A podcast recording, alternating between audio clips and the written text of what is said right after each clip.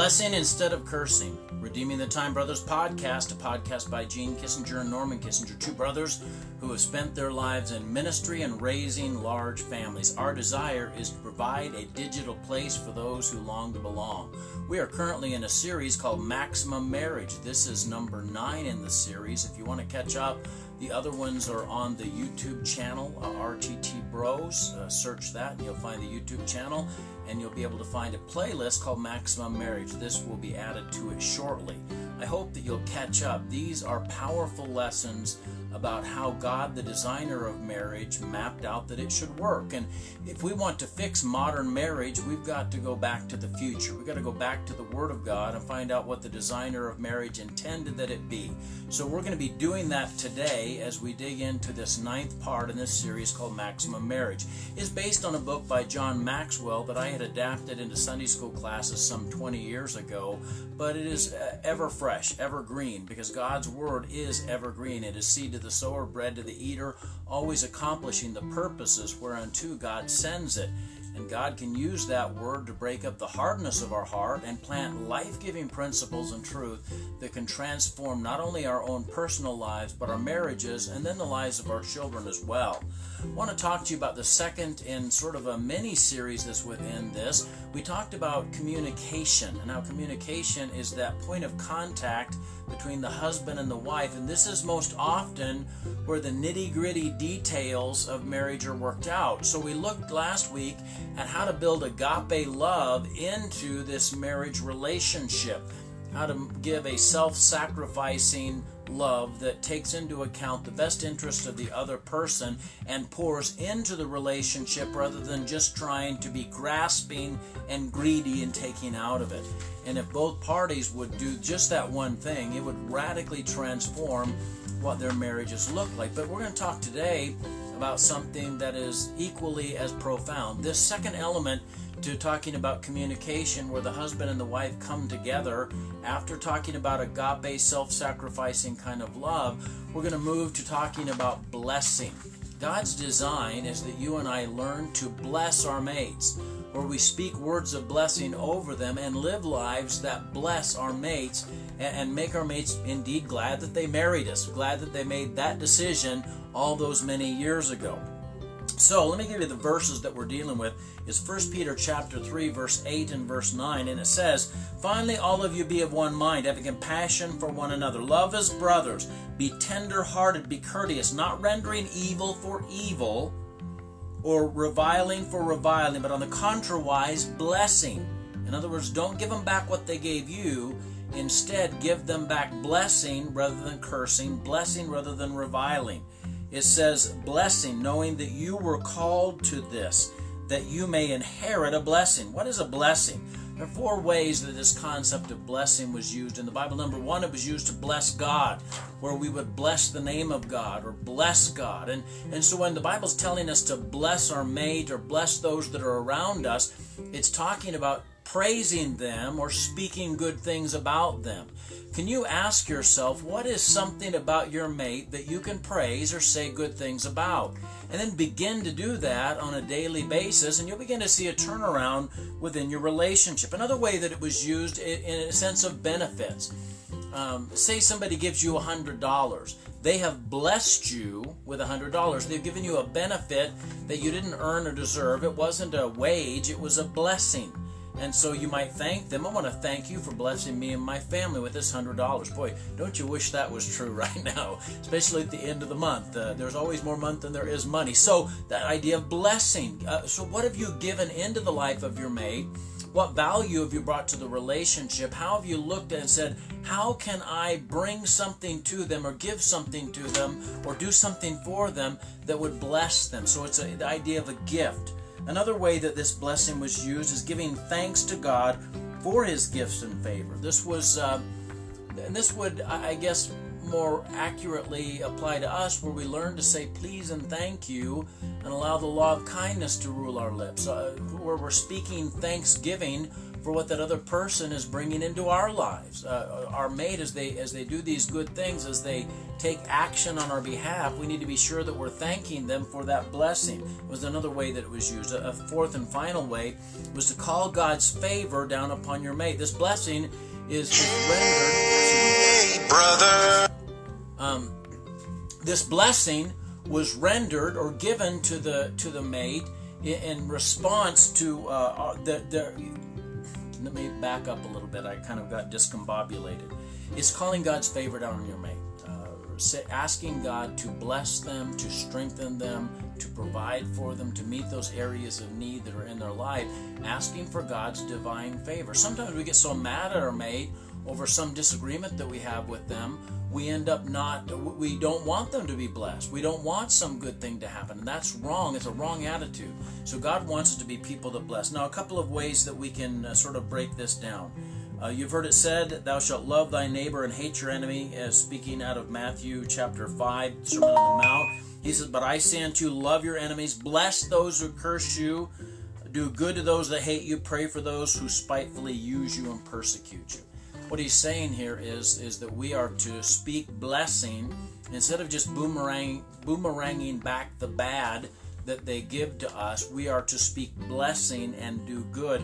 We're to change the dynamic uh, have you ever watched kids that are getting ready, getting into a fight? One of them will say something ugly, then the other one says something ugly, then the first one says it back, and pretty soon it creates this what's called escalation in the relationship, where where the hostilities are getting hotter and hotter. They're getting angrier and angrier, and you know if you don't step in and intervene, they're they're going to come to blows. Well, we need to be careful with our mates that we are not escalating the situations. We need to be certain with them that we're calming things down. We're bringing our mates to a place of, of calmness by speaking blessing into the relationship rather than returning cursing or reviling. So, why a blessing? First of all, it says you were called for this very purpose that you might inherit a blessing. God wants you to have a blessing, and He calls you to be a blessing to others.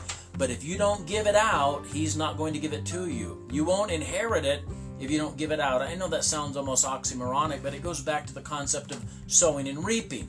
You will reap what you sow, especially relationally.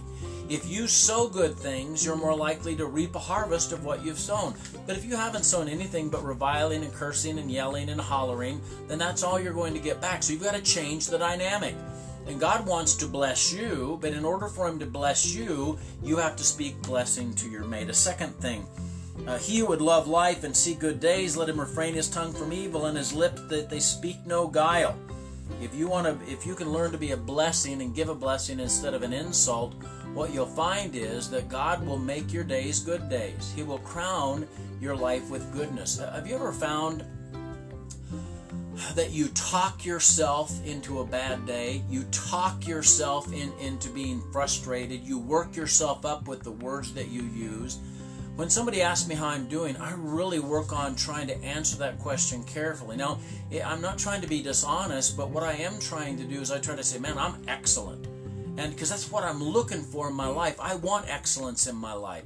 And, and it's not that I'm trying to fool them into thinking I'm not having a bad day. Sometimes I do have bad days, but I, I want to aim at excellence. I want to aim at goodness. But if I'm speaking negativity all the time, that's what I get. Life and death are in the power of the tongue.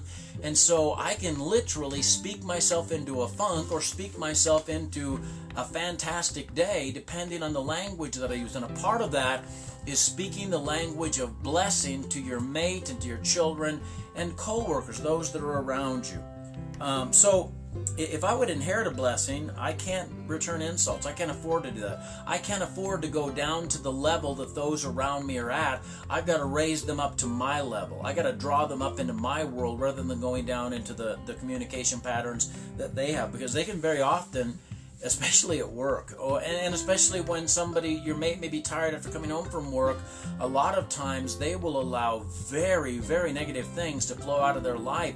And if you're not careful you'll buy into that and, and you'll you'll sort of pile on to it and it creates this incredibly negative dynamic. We've got to change to speak blessing rather than cursing. A third thing in this same passage in uh, 1 Peter 3 and verse 12, it says, The eyes of the Lord are on the righteous, and his ears are open to their prayer. So he's saying that when I return blessing for cursing, when I return blessing for reviling, God hears my prayer. God opens up his ears and I'm going to listen to what Gene says. He's smart enough not to get involved in these petty dynamics of, of negativity and bitterness and just sitting around complaining instead of murmuring he's decided to be a blessing and i can hear his prayer and i can answer his prayer. Man i want god to answer my prayer. I got big things i want god to do for my kids. I got big things i want god to do in my marriage and in my life but that's not going to happen if i'm speaking the junk if i'm speaking cursing and reviling and I'm just returning like for like, I'll never get beyond that. So God wants God wants something far more magnificent for me. So I, I want Him to hear my prayer. So I'm going to speak blessing. So it's important, and and so you may say, well, that's going to make me take get taken advantage of if I do that. If I bless instead of curse, people are going to take advantage of me. No, because there's another principle that we're going to be looking at is that if you'll do what God has told you to do, then God will do what you can't do look, you, you've never yelled anybody into agreeing with you anyway, so why do you keep doing it? You've never insulted anybody into loving you, so why do you keep doing it? You've, you've never cursed anybody into a deep, intimate relationship, so why do we keep doing what doesn't work? So if I can step back and speak blessing into the thing, change the aggression uh, escalation and kind of calm it down and then begin to speak blessing into it where it actually adds benefit to the life of the other person. I'm actually beginning to change the dynamic and now i'm opening up the flow for god to move in that relationship in a powerful profound way because he doesn't have to chastise me for being disobedient anymore. Now any chastisement that falls is probably going to be on my mate probably going to be my coworker or my kids, but he doesn't have to spank me first. I guess he can go straight to them. But my job is to bless them. My job is to speak blessing, to do blessing. It's God's job to bring about whatever correction He needs to bring about within the situation. Um, and then a fourth thing the face of the Lord is against those that do evil. Again in verse 12.